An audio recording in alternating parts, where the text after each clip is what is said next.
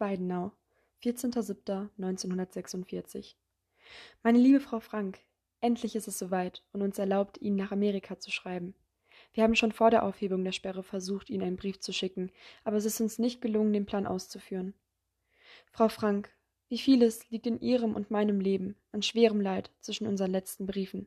Und mit viel Sorgen und Gedanken haben auch wir immer an Sie gedacht und an Ihren Bruder Manfred in England.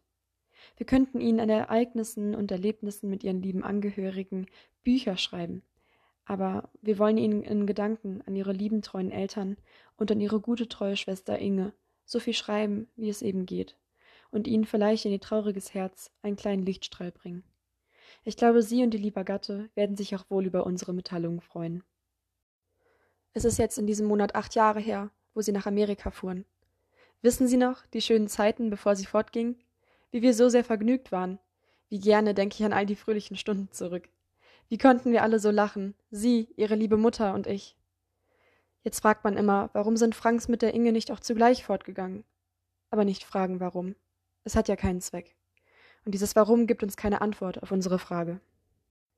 Dann wurde unsere Rosemarie im September geboren und am 9. November kam dann die Boykottierung. Da fing das Schlimmste an. Das werden Sie ja wohl auch alles von Ihrem Bruder Manfred wissen. Nur dieses möchte ich sagen, dass wir diese schwere Zeit mit Ihren Lieben getragen haben. Wie hat Ihre liebe Mutter immer in Sehnsucht an Sie gedacht und wie froh waren Ihre Eltern, Sie in Sicherheit zu wissen, und wir waren mit Ihnen froh. Dann kam die schlimme Zeit, wo Ihr Bruder mit der St. Louis sich fortmachte. Was waren das aufregende Wochen, und wie haben Ihre Eltern gelitten in dieser Zeit, und die Freude war so groß, dass er dann nach England kam.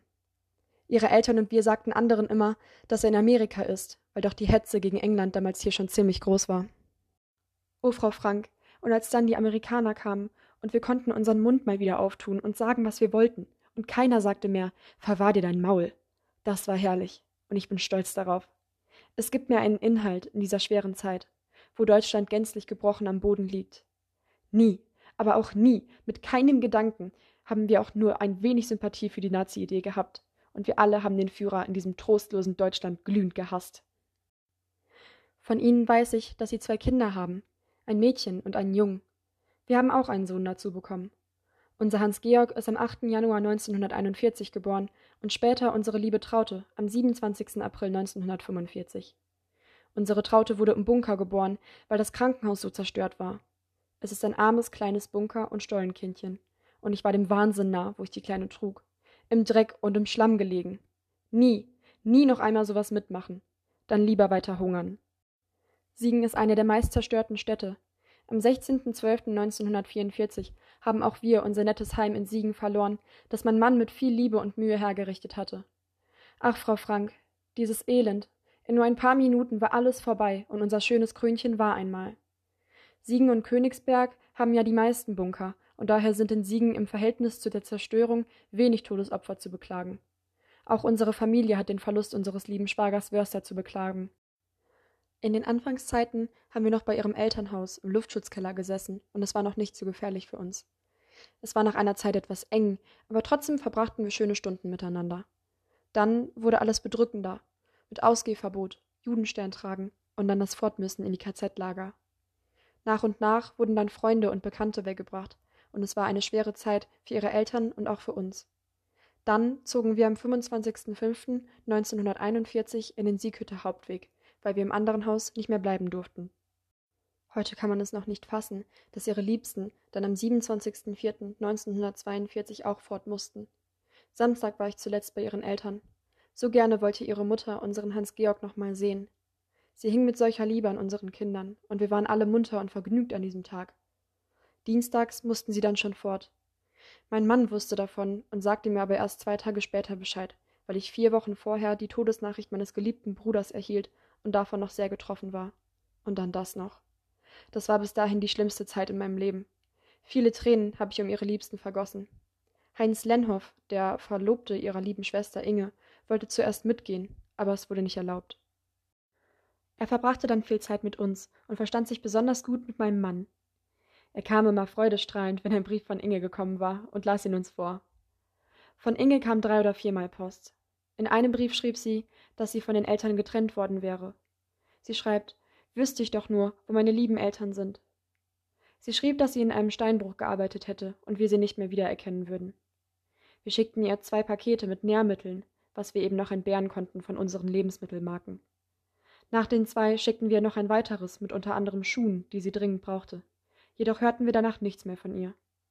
Ob sie das Paket wohl erhalten hat? Von einem Bekannten habe ich gehört, dass ihr lieber Vater im Lager gestorben ist. Er hat die Strapazen nicht mehr ausgehalten. Dann musste auch noch Heinz fort.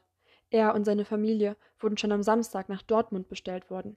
Sie waren ohne jegliches Gepäck und in ihrer Fassungslosigkeit baten sie meinen Mann um Hilfe. Er willigte selbstverständlich ein und holte Heinz Lenhoffs Koffer aus Netphen ab, welcher von seiner Mutter schon gepackt wurde.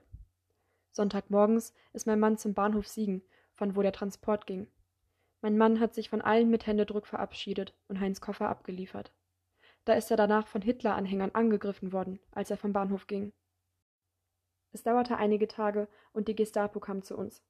»Ach, Frau Frank, ich wusste nicht, wie uns geschah. Der Beamte fragte mich nach meinem Mann und ich sagte, bitte, kommen Sie mit. Da hält er Haussuchung bei uns. Der Mann war aber sehr nett. Er war Kriminalbeamter. Er hat meinen Mann auf einen Spaziergang mit den Kindern getroffen und gesagt, er müsse sich wundern, dass mein Mann so glimpflich davongekommen wäre. Dann musste mein Mann nach Siegen zu der Gestapo kommen und hatte dort einen starken Zusammenstoß mit dem Gestapomann Faust, der sehr gefürchtet war. Es ist allen ein Wunder gewesen, dass mein Mann, obwohl er eine scharfe Lanze getroffen hatte, so gut davongekommen ist. Von dieser Zeit an hat er dauernd unter der Kontrolle der Gestapo gestanden. Deswegen war es ihm unmöglich, auf die Post, die von Heinz Lenhoff kam und durch die Gestapo lief, zu antworten. Kurz vorm Angriff am 16.12.1944 kam die letzte Karte von Heinz aus dem Lager Auschwitz. Es hat uns in der Seele wehgetan, dass wir unter dem Druck der Verhältnisse die Karte nicht mehr beantworten konnten. Ein Vertrauensmann meines Mannes hatte ihm erklärt, sobald er Post beantworten würde, würde er verhaftet werden. Meine liebe Frau Frank, nun will ich Ihnen noch ein wenig von uns erzählen. 1944 und schon vorher sind wir täglich im Bunker gewesen, manchmal tagelang. Unsere armen Kinder haben viel Trauriges erlebt, und ich wünschte, ich hätte dieses viele Elend von den kleinen Herzen fernhalten können. Ich schrie oft zu Gott, warum?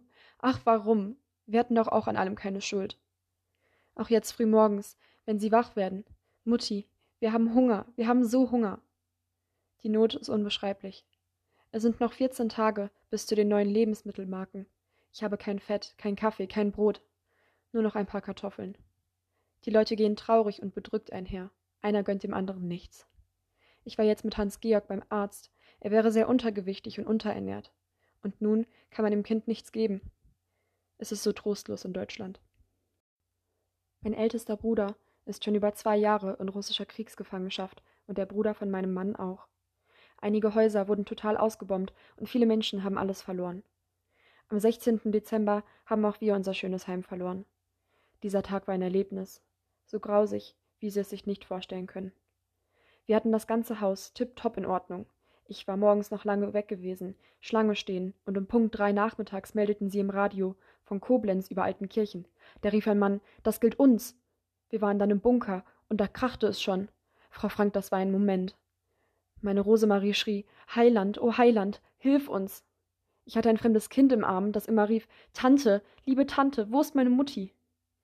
Es schüttete auf dem Bunker in 2 Abständen, und ich sagte, nun sind wir lebendig begraben. 50 Tote gab es in der allernächsten Umgebung, die man alle gut kannte. Mein Mann half nach der Bombardierung sehr viel mit. Dann haben wir 14 Tage im nassen Bunker geschlafen und sind evakuiert worden nach Langenholdinghausen. Dort haben wir 7 Monate in einem Raum gehaust. Dann bekamen wir unsere jetzige Wohnung. Wir sind sehr dankbar dafür. Das neue Jahr hat jedoch so trostlos angefangen. Kein Brot ist mehr da und man steht stundenlang Schlange in der Kälte für Lebensmittel. Mein Mann ist nun auch so mutlos. 4 Kinder und dann diese Not. Ich habe geglaubt, als die Besatzung kam, dass wir jetzt aufatmen könnten. Und nun dieses Elend. Nun, liebe Frau Frank, viele Grüße und gute Wünsche senden wir Ihnen aus der armen, traurigen Heimat. Und Ihnen besonders drücke ich in alter Treue und Liebe die Hände. Viele Grüße auch an Ihren lieben Bruder Manfred und seine Familie. Auch alle Weidenauer, die nach Ihnen fragen, senden herzliche Grüße. Könnten wir uns doch noch mal so schön unterhalten wie einst.